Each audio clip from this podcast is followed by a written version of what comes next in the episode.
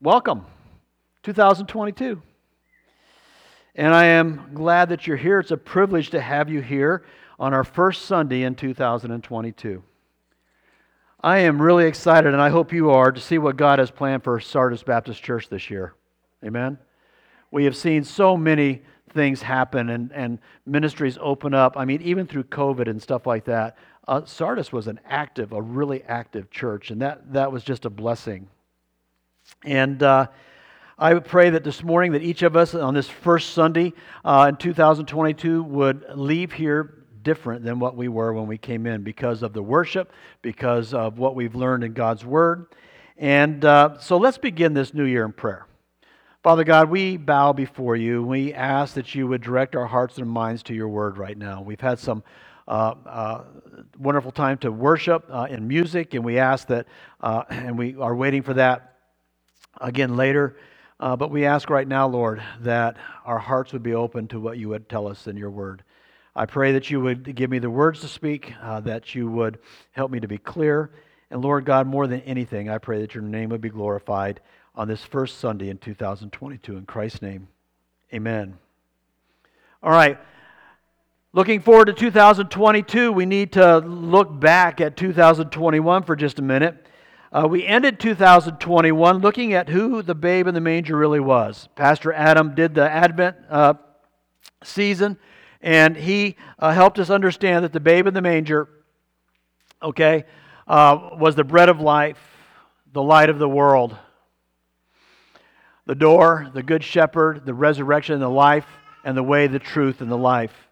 In other words, the babe in the manger was the predicted Messiah Jesus Christ, the one and only person who could save mankind from their sin. All those sermons are on our new podcast, Sardis Sermons, that are on all the major podcasting sites. You can look that up. Those Advent sermons dovetailed perfectly uh, with our series in Acts because they help us to further understand the privilege we have of being the witnesses for Jesus Christ. All those sermons, everything in the Advent season, all those things that we learn about Jesus Christ help us understand the privilege we have of being witnesses for Jesus Christ. Amen? It's a privilege for us to be that. What an honor it is to tell everybody for God so loved the world that he gave his only Son, that whoever believes in him should not perish but have eternal life. It's a privilege. Amen? Every time we have a chance to tell somebody about who Jesus Christ is, we have a chance to tell them that he is the Messiah, the Savior of the world. This morning, we're going to continue our Acts as we uh, learn what it means to be a witness for Christ as a church and as individuals. What does that look like? And we're going to uh, we're going to refresh our minds really quick because it's been a number of weeks since we've been in Acts. We're just going to take a really short review here. The book of Acts of, uh, that we've seen was written by Luke and is a historical record of the birth and first years of the church. We are studying Acts. There's a purpose behind it. We are studying Acts because it will help us as Sardis Baptist Church, as individual members of Sardis Baptist Church, okay, to grasp what God had in mind for His church. Sardis is not our church. Sardis Baptist Church the members of Sardis Baptist Church belong to Christ's church. It is his body. And therefore, we need to look and act and be what he designed us to be, not what anybody else or the world tells us to be. That's why we're studying Acts. In the first chapters, we found that the indwelling of the Holy Spirit in every Christ follower is the spiritual power behind the church. We also saw that the mission that God has given the church was to be witnesses, and that is the theme verse, which we are familiar with. We've gone over it uh, uh, many, many times. But you will receive, you uh, is being talked to the um, disciples at this point in time, power when the Holy Spirit comes upon you, and you will be my witnesses in Jerusalem and all Judea and Samaria and to the uh, end of the earth. That's our mission to be witnesses in Jerusalem and all Judea. That was given from Christ to his apostles and passed on from his apostles to us. That is our mission. Nothing else should supersede that that goes on in this church. Over the next number of chapters in Acts, we walked with the apostles in Jerusalem, Judea, and Samaria as the church grew from 120 to thousands as they obeyed God's command to be his witnesses. We saw how God revealed that salvation through faith in his son Jesus Christ was open to more to anyone who would believe. Salvation was not limited to just the Jews. It was open to Samaritans and even the Gentiles. We also gained a better understanding of what the gospel is and insight into how to help people understand the gospel as we watched uh, Peter and, and Stephen's preaching. And even now, as we've begun to see some of Paul's teaching, we understand what the gospel is and how to present it. And that brings us where we are going to at least start this morning, okay, uh, to what is normally called the first missionary journey. And that would be in Acts chapter 13. And you can turn there uh, if you want to, in the Pew Bible, the red Bible in front of you, uh, Acts chapter 13. It's on page 1172. We've already gone over this, but this we need to just, uh, as part of our review, understand that uh, Acts is chapters 13 and 14 are all one piece because they, they cover the, mission, the first missionary journey. All right? And uh, Paul and Barnabas, that we find in Acts 13, are the main pastors at a church in Antioch. Antioch was the first church that was truly cosmopolitan in nature. The leadership consisted of Jews and Gentiles, and it was a very pagan city, Gentile city. It was the first church that didn't revolve around Jewishness. Antioch was the first church that really began to look like the church that God had planned. Uh, the, and that and the church that God had planned, we, we see in Romans chapter 10, verses 12 and 13, for there is no distinction between Jew and Greek, for the same Lord is Lord of all, bestowing his riches on all who call on him. For everyone everyone who calls on the name of the Lord will be saved. That was God's plan from the beginning. It was birthed in Judaism, it was birthed in the Jewish nation, but it was always the intent of God to what? To include everybody. We also see that same thing in Galatians chapter 3 verse 28 there is neither Jew nor Greek there is neither slave nor free there is no male or female for you are all one all one in salvation is what that's referring to in, G- in Christ Jesus amen that's what this church in Antioch was the first one out of all of church history to actually begin to look like the church that Christ had planned it to be. And in verse chapter in chapter 13 verse 2 we see that God called Paul and Barnabas of his this very healthy growing vibrant church. He took their pastors away. We talked about that. To be the uh, to to begin uh, the last part of that mission that we saw already. That last part that we've already seen him in Jerusalem, we've seen him in Judea and Samaria. And what's the last part? To the ends of the earth. And that's where uh, Antioch was. Antioch, uh, the church of Antioch was the beachhead where the reaching the ends of the earth was going to be launched from. And it was a, it was a, a, a growing and vibrant church. And God said, I'm taking the two best pastors you have and we're going to open up this last part of my command to be witnesses. So they leave, as we see this in Acts uh, in chapter 13, verses 5 through 12. And they preached the gospel in the island of Cyprus and then traveled to another, name, another city named Antioch. There were actually four of those cities. It was here that we begin to notice that Paul enters a new place in ministry. Uh, he, he enters a new pattern of ministry. Uh, and we see that. Take a look at chapter 13, uh, ver, uh, starting in verse 13. And we're not going to read it all, but uh, look at verse 13. Now, Paul and his companions set sail from Paphos and came to Perga in Pamphylia, and John left them and returned to Jerusalem. But they went on from Perga and came to Antioch in uh, Pisidia. And on the Sabbath day, they went into the synagogue and sat down. This was going to become Paul's normal uh, activity or normal way of opening a new city, uh, if there was a synagogue there, he would go into the synagogue. And it wasn't long before, uh, as, they, as Paul started doing this, uh, that another pattern emerged. As Paul and Barnabas went from place to place, place preaching salvation, okay, that salvation only came from Jesus Christ. Salvation from our sin only came through Jesus Christ. We always begin to see uh, in chapter 13 and also in 14 here, okay, that it had great impact on the people. That's a big amen. When the gospel is preached, it impacts the people. Look at chapter 13, verse 42. Chapter 13, verse 42. And as they went out, the people begged that these things might be told to them the next Sabbath. And after the meeting of the synagogue broke up, and many Jew, up, many Jews and devout converts to Judaism followed Paul and Barnabas. They wanted to hear more. And then drop down to verse 44. The next Sabbath, almost the whole city gathered to hear the word of the Lord. it had great impact. And then turn look at verse 48.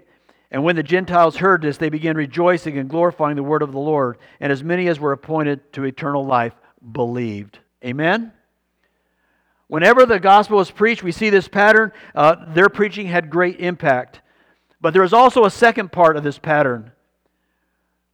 A impact in a city usually, almost always, brought persecution.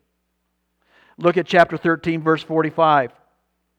But when the Jews saw the crowds, they were filled with jealousy and began to contradict what was spoken by Paul, reviling him. Jump over to verse 50.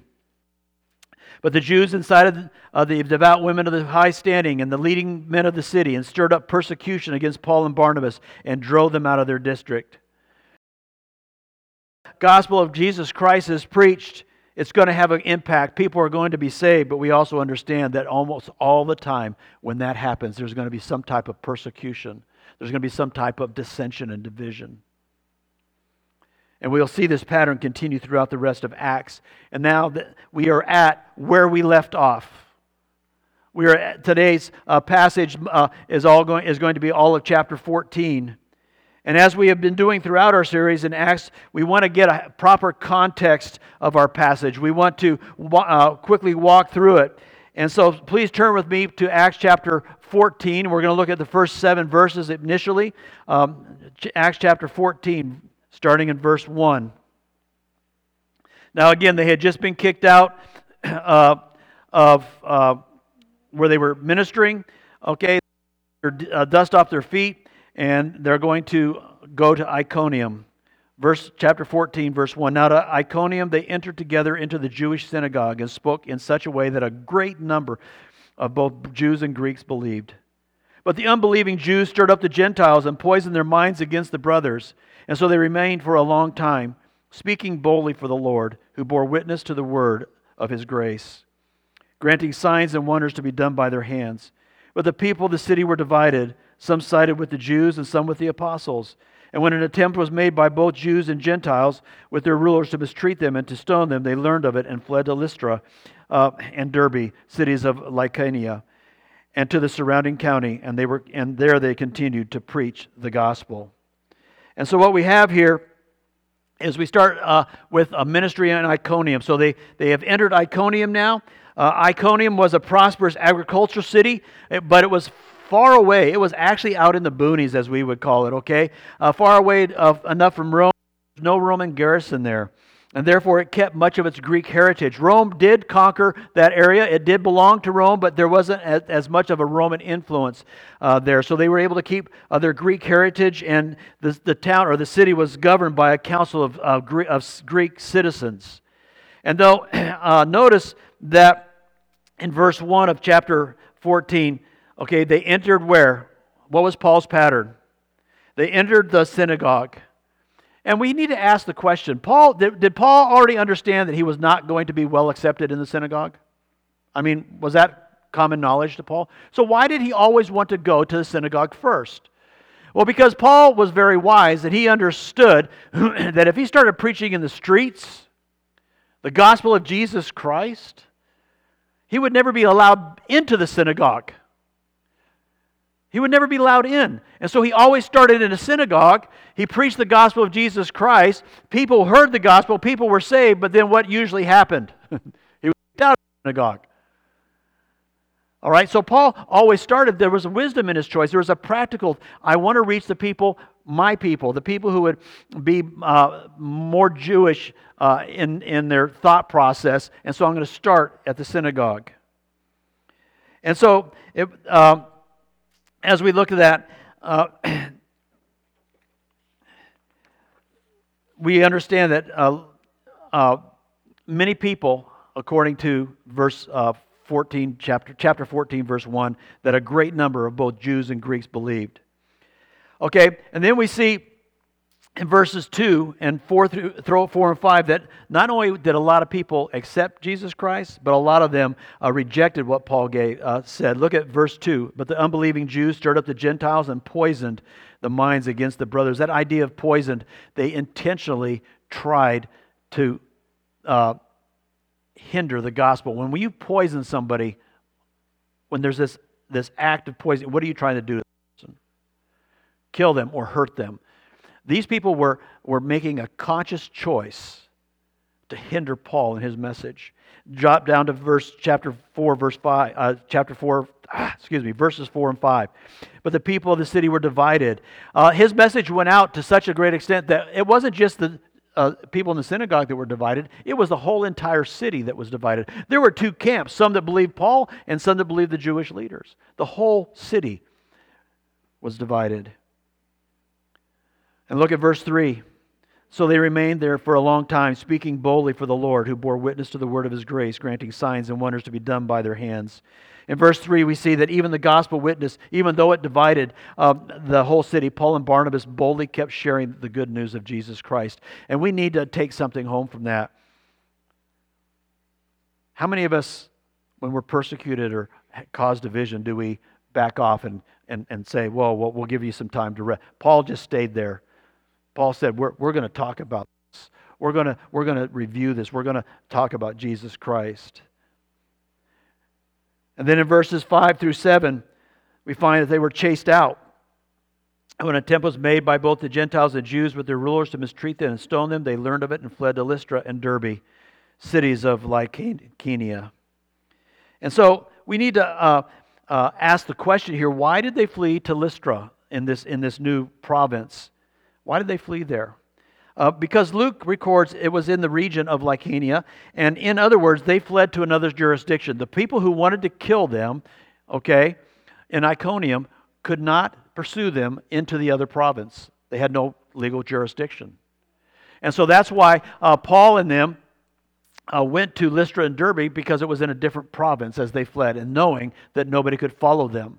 Now we have to ask another question, okay? Or we have to realize something there are certain places in your Bible that you just need to circle and just uh, understand that there's some neat historical content behind it. So, for all history buffs here, okay, this is one of those times for you. All right. If you're not interested in, his, in history, don't go to sleep. We'll come back to the rest of it later. All right. But th- this is one of those passages you need to circle because uh, there are certain portion, uh, portions of Scripture that have been used for years to show that the Bible is inaccurate okay? And be, and if the bible's inaccurate then we can't believe everything that it says. And they're saying that uh, in this context what they were saying is uh, scholars were saying that uh, luke got it wrong. Luke luke uh, did uh, lystra and Derbe were not in the other province because they have court records they have uh, roman records that show that the boundary line okay for lycaonia okay was dropped below Lystra and Derbe. And so they didn't flee there to, to escape to a different jurisdiction. All right? But uh, there was a man named Sir William Ramsay who was a liberal scholar in the 1800s, and uh, he was sure that Luke was a sloppy historian. So he uh, went to Turkey, which was a very difficult trip during that time, and he actually uh, traced out all the various missionary journeys of Paul to prove where he was wrong. And this was one of the places that he was going to prove that he was wrong because the boundary lines didn't match up to where the Bible said. All right? And so he traveled to Turkey to prove that uh, other places, and including chapter 14 of Acts, was wrong. However, he discovered that all the other previous historians were wrong. He discovered that Lystra and Derbe were actually located in the province, province of Lycaonia when Luke wrote Acts. Think about this. This is what he found. What makes this so interesting is that those two towns were only located in that province from the years AD 32 to AD 72. They were located in the province of Galatia before that. They were located in the province of Galatia after that, but only during those years, which is where Luke wrote Acts, during the time frame that Luke wrote Acts, they were actually exactly where Luke said they were. Amen? That, those types of things you go, well, who cares? Those things are really cool because it just helps us understand that our Bible is accurate. And uh, Sir William Ramsay uh, came to the conclusion that Luke is the most uh, um, accurate historian that has ever lived. And he traced it all the way through all the, all the uh, places that Paul went on his missionary journeys. And so uh, we have this, I, we have that that they were, went down and they were chased into Lystra and Derbe. Um, now, let's look at verses 8 through 23. Verses 8 through 23. Now at Lystra there was a man sitting who could not use his feet. He was crippled from birth and had never walked. He listened to Paul speaking, and Paul, looking intently at him and seeing that he had faith to be made well, said in a loud voice, Stand upright on your feet. And he sprang up and began walking. And when the crowd saw that what Paul had done, uh, they lifted up their voices, saying in like, uh, Lycaonian, The gods have come down to us in the likeness of men. Barnabas they called Zeus, and Paul Hermes, because he was the chief speaker. And the priests of Zeus, whose temple was at the entrance to the city, brought an, uh, oxen and garlands to the gates and wanted to offer sacrifice with the crowds. But when the apostles Barnabas and Paul heard of it, they tore their garments and rushed out into the crowds, crying out, Men, why are you doing these things? We also are men of like nature with you, and we bring you good news that you should turn from those uh, from these vain things to a living God who made the heaven and the earth and the sea and all that is in them. In past generations, he allowed all the nations to walk in their own ways. Yet he did not leave himself without witness, for he did good by giving you rains from heaven and fruitful seasons, satisfying your hearts with food and gladness. Verse 18 And even with these words, they scarcely restrained the people from offering a sacrifice to them. But the came from Antioch and Iconium, and having persuaded the crowds, they stoned Paul and dragged him out of the city, supposing that he was dead. But when the disciples gathered about him, he rose up and entered the city, and on the next day he went on with Barnabas to Derbe. And when they had preached the gospel to that city and had, uh, had made many disciples, they returned to Lystra and to Iconium and then to Antioch. Strengthening the souls of the disciples, encouraging them uh, continually in the faith, and saying that through many tribulations we must enter the kingdom of God.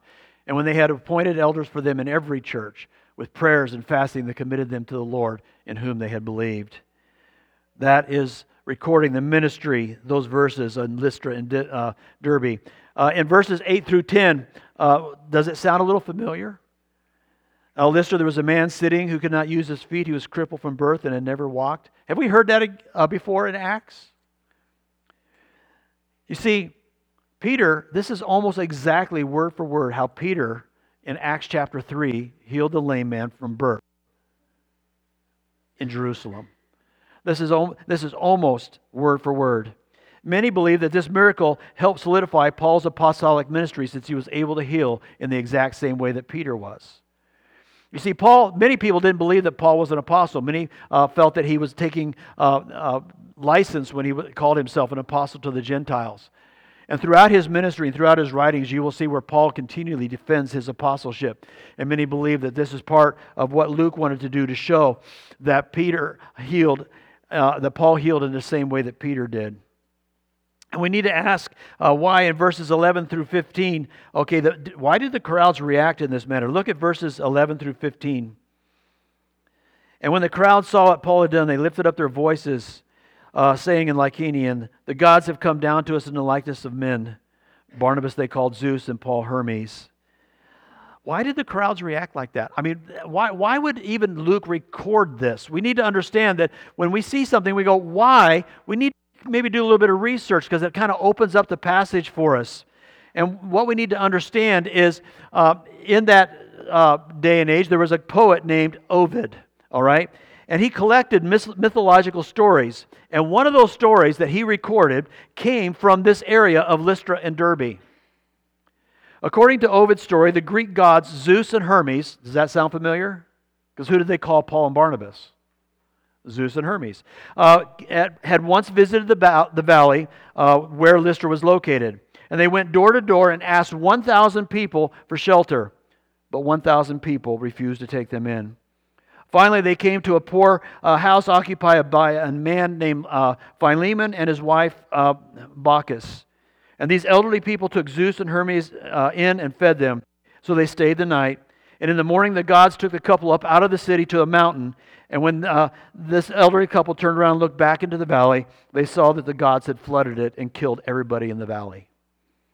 And this is and and to reward uh, Philemon and Bacchus, they uh, made their home a temple. And when Bacchus and um, uh, uh, Philemon died. One was an oak tree, and I forget what the other tree was, and they uh, had eternal life uh, through being uh, trees because of their kindness to Zeus and Hermes.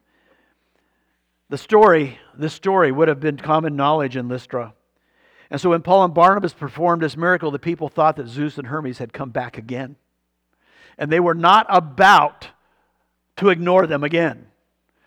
They were going to make sure that they made sacrifices to them, that they pleased them, okay? And that's why they reacted in this way. They understood what the, the, the, the story that Ovid had recorded, the mythological story, and they were not about to make sure that their families, they were going to make sure that their families were safe and that they worshiped Zeus and Hermes. So they were intent on worshiping Paul and Barnabas because they didn't want to be destroyed as their forefathers had been. And then we see in verses uh, 15 through 17, look at 15 of chapter 14. Verses 15 through 17. Men, why are you doing these things? We are also men, uh, are also, also are men of like nature with you, and we bring you good news that you should turn from these vain things to a living God who made he- the heaven and the earth and the sea and all that is in them. And as we see through verse 17, okay, he is giving witness to Jesus Christ to a pagan audience. You see, this pagan audience would not have understood the gospel if they had presented it like they did back in 13 and in the synagogue. So Paul presented the gospel in a way that they could understand. Instead of proclaiming the God of Abraham, Isaac, and Jacob from the scriptures, he proclaimed the living God who made heaven and earth and the sea and all that was in them, because they were familiar with God's. Paul appealed to the universal rational knowledge of the Creator, the first cause in a cause and effect world. He did not witness to the same, in the same way to these pagan people as he did to the people who were in the synagogues. It doesn't seem that Paul was able to finish his sermon. There's a question on that. It's uh, because it, they scarcely restrained him. There was a there was a hard work that Paul and Barnabas were to tell him, "Do not sacrifice to us. We're like you. We are not gods." And as Paul started, it seems like it kind of abruptly ends. And what a, a lot of the commentators and scholars think is that Paul never got a chance to finish his sermon, but he did get to give the kernel of the gospel. And then we see in verses 14, chapter 14, verses 24 through 48, all right, uh, verses 24 through 48. And then they passed through uh, Pisidia and came to, uh, they were uh, stoned and they had to leave. They passed through Pisidia and came to Pamphylia. And when they had spoken the word in Perga, they went down to uh. And from there they sailed to Antioch, where they had been commended to the grace of God for the work that they had fulfilled. And when they arrived and gathered the church together, they declared all that God had done with them and how he had opened the door of faith to the Gentiles. And they remained no little time with the disciples. And what we see here is the last part of this uh, chapter is they gave a testimony in Antioch to what God had done. It was a testimony in Antioch. We need to understand something. We'll talk about this here in a minute that part of our witnessing, part of, of who we are as witnesses, okay, is encouraging each other with the testimony of what God's doing in our lives and the lives of those that we witness to. Amen? Paul and Barnabas have been gone for, for a long while, and they come back to the church that sent them and they go, Let us report to you what God is doing. Do you think the church of Antioch, this pagan city that had lost these two pastors, okay, do you think that they welcomed them back in and they were excited to find out what was going on? Oh, man. And then they sat down, and I can't imagine how much time they spent just talking with Paul and Barnabas, saying, oh, Man, what happened? How did this happen? And what did you do here? And so we need to ask this whole missionary journey from Acts 13 all the way through 14 how does this missionary journey apply to us? How does this missionary journey apply to us? You see, we say, well, they were missionaries. What is that to us? We're not missionaries. Even though Paul and Barnabas were missionaries, sent out by the Antioch, Antioch church, they were, they, uh, what they were called to do as missionaries, they were also called to do as Christ followers. You see, before Paul and uh, Barnabas were missionaries, okay, they were pastors. And before they were pastors, they were disciples of Jesus Christ. Okay, before they were called as apostles, they were called to be witnesses. All Christ followers are called to be witnesses in the life context God has placed them in. Let me say that again. All Christ followers are called to be witnesses in the life context that God has put them in. No one has a choice on the life context God places you in. How many of you here, okay, had a choice, if you think of the sovereignty of God, of where you were born all the way to the point in time that you have come up into this sitting here? Most of us can look back over our lives and see in God's direction in our lives exactly how we ended up here. Amen? Every little detail that put us here. He has put he, all of our background, everything that we learned being raised, whether we had a good home or a bad home, whether we had good parents or bad parents, uh, whether we had a, a, good high school to go to or whether we didn't, or whether we went to college or whether we went into the trades, it doesn't make any difference. God says, in the context that I have placed you in your life, I expect you to be witnesses because that is what my people do as a church, is to witness. Some are called to be witnesses as missionaries on foreign fields, like Paul and Barnabas. Some are called to be witnesses as pastors. Some are called to be witnesses as, as stay at home moms or moms who have careers. Some are called to be witnesses while having great resources, riches. Some are called to be uh, witnesses barely having enough to eat day to day, living on less than $2 a day. No matter what our context is, God says, this is your mission for your life. No matter what life context you find yourself in. Listen to what Peter says in 1 Peter 2 9. But you are a chosen race. You are chosen. I'm chosen a royal priesthood, a holy nation, a people for his own possession, that you may proclaim what? The excellencies of him who called you out of darkness into his marvelous light. We have been called to proclaim the excellencies. What does that mean? We are, come on, witnesses. We are witnesses. If we're going to proclaim the excellencies of Jesus Christ, who moved us from the kingdom of darkness into the kingdom of light, we are going to be his witnesses. So, with all of this in mind, knowing that this applies to us, knowing that some of the principles and things that we see Paul and Barnabas doing as they were missionaries, we need to look at some of these things and apply them to our lives so that we can learn how to be better witnesses in our life context. And so, what we're going to look at now is practical insights for obedient witnesses. Practical insight for obedient witnesses. First, boldness is required. How many of you like that? How many of you like that? Boldness is not an option. How many of you think that I don't like that I don't want to be bold in my life context? How many of you here have a place or a person that you don't want to be bold in or around? boldness is required. Look at what it says. Verse 3. Yes, okay, so they remained for a long time and do, doing what? Speaking boldly for the Lord. From the very beginning, as soon as they entered this mission, this uh, mission in Iconium, they spoke boldly. And then look and go down to uh, verse 19. But the Jews from Antioch came in Iconium, and having persuaded the crowds, they stoned Paul and dragged him out of the city, supposing he was dead. But when the disciples gathered about him, he rose up and entered the city. What did he do? They had just thrown him out of the city and stoned him. And what did he do? He got up and went where? How many of you would go back into the city, you out, and stoned you? Is that bold? Absolutely. Absolutely. Let me ask you a question for all you high schoolers, how afraid are you of the people around you, the students and the teachers, and they keep you from being bold for Christ? For those in elementary school, how many of you are bold for Christ? How many of us have family members that we will not approach because we're afraid of what they're going to say or how they're going to react to us? all of us have areas where we can be more bold, but we have to understand something. Boldness is a requirement all the way through the New Testament. In all of Paul's letters, in Peter's letters, in the Gospels, we see this idea of boldness. And when we our lives, often we see we are very, very tentative. We try to what? Slip it in we slip the gospel in because we don't want to what? Offend. We don't, we don't want to look at them in the eye and say, I need to talk to you. Folks, if we want to have Christ or God work through us, if we want to have God work through us to see salvations, we're going to have to be bold. There's no way for us to not to, to be a witness and not be bold. And we need to also understand this. Okay, a gospel witness will bear fruit.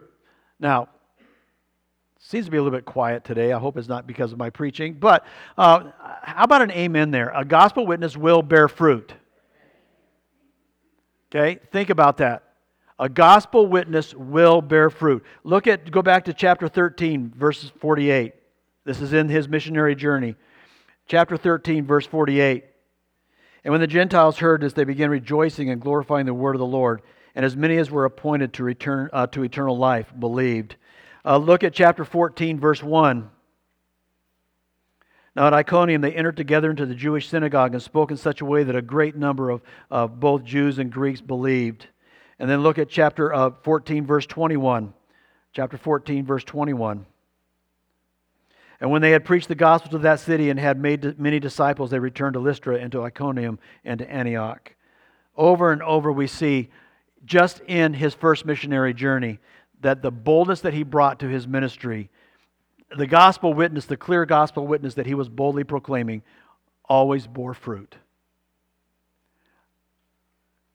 Let me ask you, what fruit from the gospel witness that you have can you point to right now?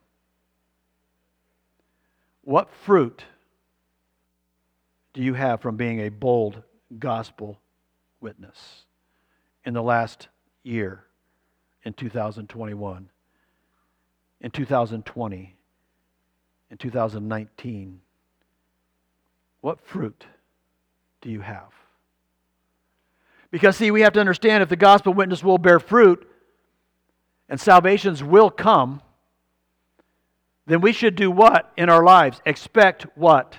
Fruit from a gospel witness. Amen? And if there's no fruit, what do we have to at least consider? I am not being a bold gospel witness. We have to understand that. It doesn't mean that every time we witness there's going to be fruit. It doesn't mean that every time that we meet somebody for lunch so that we can help them understand Christ better that we're going to see fruit. But we're going to understand that over a year, over two years, over three years, over four years, there's going to be when we can point back to what and see that God used me to bear fruit for His church at this point in time, I had the opportunity to minister and to witness. And it doesn't necessarily mean that I am the one that's going to lead them to Christ, but I know the influence that I had in my, being a witness helped bring them, God used to bring them to Christ. Amen? The gospel witness will bear fruit. We also understand that a gospel witness will cause division. That's, two, that's one coin, two different sides. Take a look at chapter 13, verse 45. Chapter 13, verse 45. But when the Jews saw the crowds, they were filled with jealousy and began to contradict what was spoken by Paul. And not they didn't just contradict him. What are the next words? Reviling him. When somebody reviles you, what does that mean? If somebody reviles you, does that make your day? Is it is it kind or gentle? No, they're not just disagreeing with him, they're throwing him under the bus. They're reviling him. Look at uh, chapter 13, verse 50. But the Jews incited the devout women of the high standing and leading men of the city, stirred up persecution against Paul and Barnabas, and drove them out of their district. Not only were they reviling him, but they drove him out via persecution we have to understand this is the other side of the coin. Over and over and over throughout the New Testament, we see that people who are bold witnesses for Jesus Christ see fruit. Amen? But we also see that every single one of them, what? Reaped division and persecution, and they were not well liked. Think about that. So, what we have to understand here is if everybody likes me, if I can live my life and never have the gospel bring division and even some sort of it might even be just be light persecution into my life and i could do that for years and years and years and years we have to understand something. Why is that when we understand that every time that somebody was a bold gospel witness in the new testament as we go through it we see it over and over and over they faced persecution. They faced they caused division and we see jesus christ did jesus christ cause division did he on his life here did Jesus Christ say that everybody who was going to uh, walk and follow him would be what? Persecuted? Yes. Amen. But sometimes when we aren't being bold witnesses and we're not experiencing fruit, okay, this here is also an indicator that maybe I'm just not being bold enough. Maybe I'm not just, I'm not uh, uh, pursuing being a witness like I should, which is my major reason for breathing on this planet, is to be a witness for Him. Are there appropriate times and inappropriate times to be a witness for Christ? Yes. But that has nothing to do with boldness. If an employer is paying me a wage to work, and I'm using that time that he's paying me as a wage for work to be a witness for Jesus Christ where I'm not performing my work, is that an inappropriate time for me to be a witness? Yes. But I can be a witness on work by how I talk, how I act. I can be a witness on my own time and breaks and on lunch. Those are all appropriate times in the same setting, in the same context. There are inappropriate times, but there's also more than enough appropriate times for us to be bold witnesses for Jesus Christ. Folks, when we walk out this door, that world out there is very, very dark, and there are hundreds and hundreds of thousands and millions of people who are dying without the knowledge of Jesus Christ. They need our witness, they need to see Christ in us. And that is going to mean that we are not going to be well liked all the time. It means that we're going to cause division. It means that we're going to have, per, have persecution on us. It doesn't mean we go out and look for it. It doesn't mean that we uh, uh, become uh, th- those who are almost like martyrs and I, I want to be martyred. I want to have persecution to prove. That's not what, this is just day in, day out living as a Christ follower, being a bold witness for Jesus Christ. We won't have to work at being persecuted or causing division. It will come to our lives no matter what we do if we're being bold witnesses for Jesus Christ. We will see it. Every high schooler here will see it in their high school. Every elementary school student will see it in their school. Every teacher will see it in their workplace. Everybody will see it if we are bold witnesses for Jesus Christ. So, the practical things that we can learn boldness is required. Gospel witness will bear fruit. A gospel witness will cause division. And we also need to understand we need to pay attention to our context. How many of you, I did, but I want to know if, how many of you did it, ever carried around a gospel presentation in your wallet? How many? Come on, fess up. Or maybe on the flyleaf of your Bible. And anytime you thought that somebody wanted to hear or that you had a chance to do the gospel, what would you do? Okay, Romans 6:23. And and you would just I mean without any consideration for who you were talking to, what the context was, or anything like that. This was my gospel presentation, and you were going to get it no matter who you were, no matter how old you were, you were going to get the exact same thing. Is that what we saw Paul doing? If you go back to chapter 13, all right, uh, look at chapter 13, starting in verse 16. Chapter 13, starting in verse 16.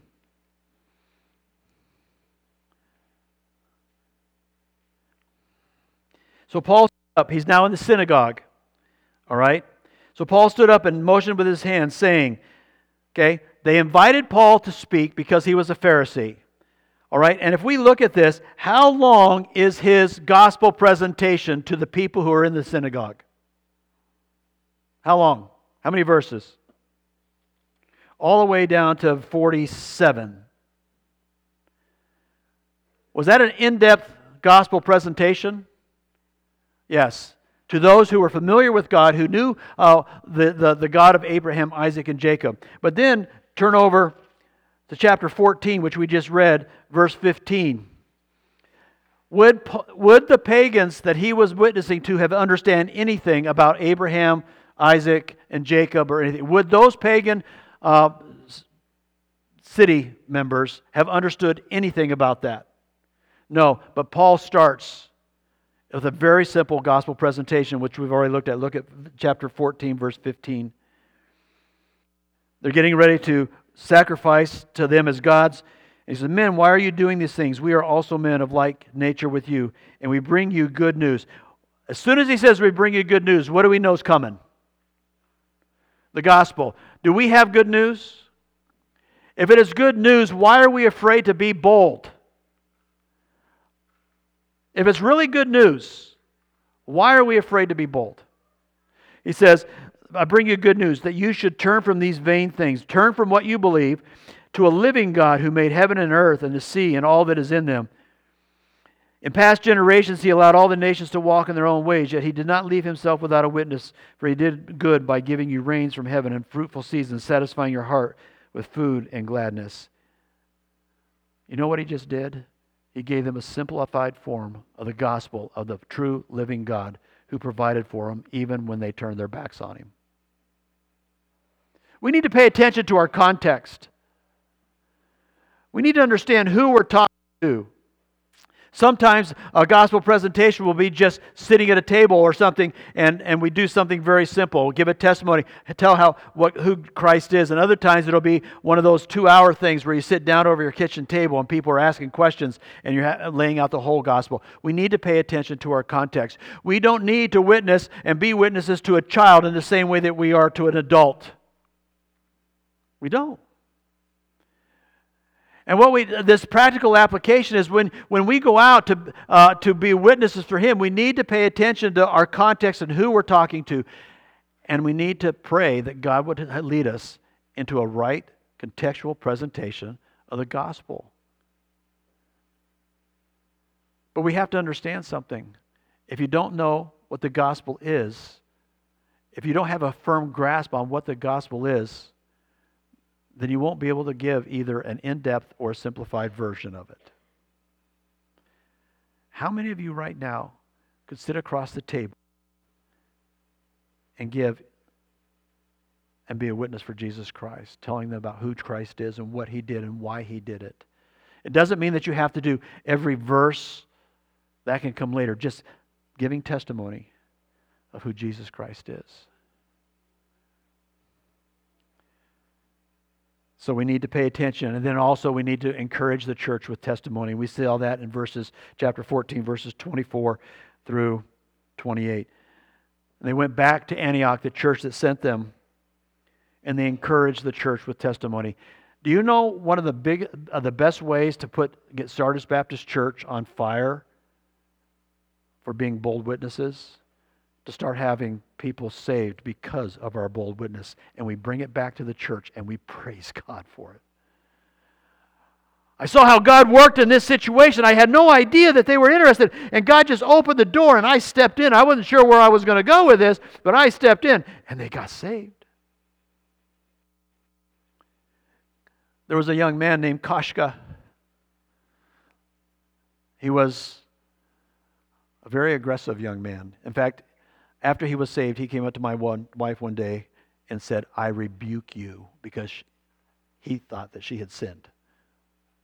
And he came up and said, I rebuke you. We had a talk after that. But he was saved through a, a youth ministry, and I had had some time with him, and we went through the gospel. I wasn't sure that how it took or whatever, because he really kind of understood it. But then one day we heard that he got in trouble at school, at the school. He was had just graduated the year before. He got thrown off the school campus. I said, What's going on, Kashka? He goes, Well, I bought one of those big boxes of tracts. And he said that I went onto the high school campus and I started handing them out to everybody I could hand one out to. And they didn't like it. They kicked me off the campus. What did he want to be? A bold witness for Christ. He was a young, new believer, not really completely understanding, but what was he driven to do? Be a bold witness for Jesus Christ. Inappropriately so, yes, on the campus, was not allowed. But when we understand this, Kashka was a source for Kathy and I to bring testimony to a lot of people on how God brought Kashka into our lives and changed that young man's life. Amen. And I can point to a number of other people that God has allowed Kathy and I in our marriage and through our, our family to, to bear fruit because of Jesus Christ, being witnesses for Jesus Christ. What kind of testimony can you give right now? What testimony can you give for the fruit that God has allowed you to bear because you're being a bold witness? Not necessarily just saying salvations, but testimony that I got to present the gospel to this person at work. Please pray for them because they haven't, they haven't accepted Jesus Christ yet. Is that being a bold witness? Yeah. Being a bold witness doesn't mean they're always going to come to Christ. It just means getting the Word of God, the, the Word of Jesus Christ out. As we enter 2020, 2022, it is my hope and prayer that every Christ follower here this morning would see fruit because of their bold witness for Jesus Christ. I hope that we would have people lining up to give testimonies. But we must understand that fruit is most always accompanied by division and persecution. And even though we don't look forward to that division and persecution, we know that whatever we experience, that whatever we experience, it is worth it because Jesus Christ, as this is right back to where we started, Jesus Christ is worth it. Amen. Jesus Christ is worth being a bold witness for. It is, is through, it is only through him that anyone will ever find true peace, hope, and despair, meaning in life, and life eternal. It doesn't mean our lives will be easy, doesn't mean all of our sins will go away, but it means that we have hope. Amen. I hope and pray that this morning, as we have looked at the first missionary journey of Paul and Barnabas, that have come away with some practical things that will help us become bold witnesses. Boldness is required. A gospel witness will bear fruit. A gospel witness will cause division. Pay attention to your context and encourage the church with testimony. Amen. Let's walk out. Let's live that. Let's be a, wit- a bold witness so that we can see fruit at Sardis Baptist Church. As Michelle comes up to play this, please just bow your heads just for a minute. Father God, we are your lights to the world. And Father, we bow before you and we ask that you would help us to be bold witnesses for you. Help us through to remember what we learned in the Advent season that your Son is worth whatever we encounter because we are bold witnesses. Lord God, help us to see that you and your Son are worth being called as your witnesses to tell everybody about you. Oh, Lord God, we don't deserve to be your witnesses. We don't deserve to be called your children. It's only by your grace and your mercy that we have the ability to be your witnesses. And Father, I pray that that would be the thing that we that is our heart's desire more than anything else. Father, help us to see that those that the witness of Jesus Christ is the only thing that is eternal in nature. And Father, if there's anybody here this morning who has never really understood who Jesus Christ is, who's never really understood their need for a Savior, who's never really understand that their sin will bring your wrath, Father, I pray that you would open their hearts, that you would uh, ignite the life of, uh, within them through the Holy Spirit, that they would be able to see that you, Lord God, sent your Son to die on the cross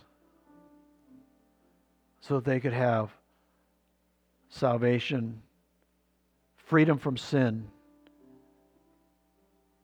and eternal life. Father, what we have to witness to about your Son is the greatest news that has ever existed on this planet. And Lord God, I pray that as a church body, we would grow more and more in our desire to be bold witnesses no matter what that costs in our lives. Help us to be wise. Help us to be appropriate. But Father, help us to not fear. Father, we pray that if there's somebody who has a family member here this morning who needs to be saved, who needs to uh, understand who you are, I pray that you would give them boldness to talk to that family member, no matter what the consequence. I pray, Lord God,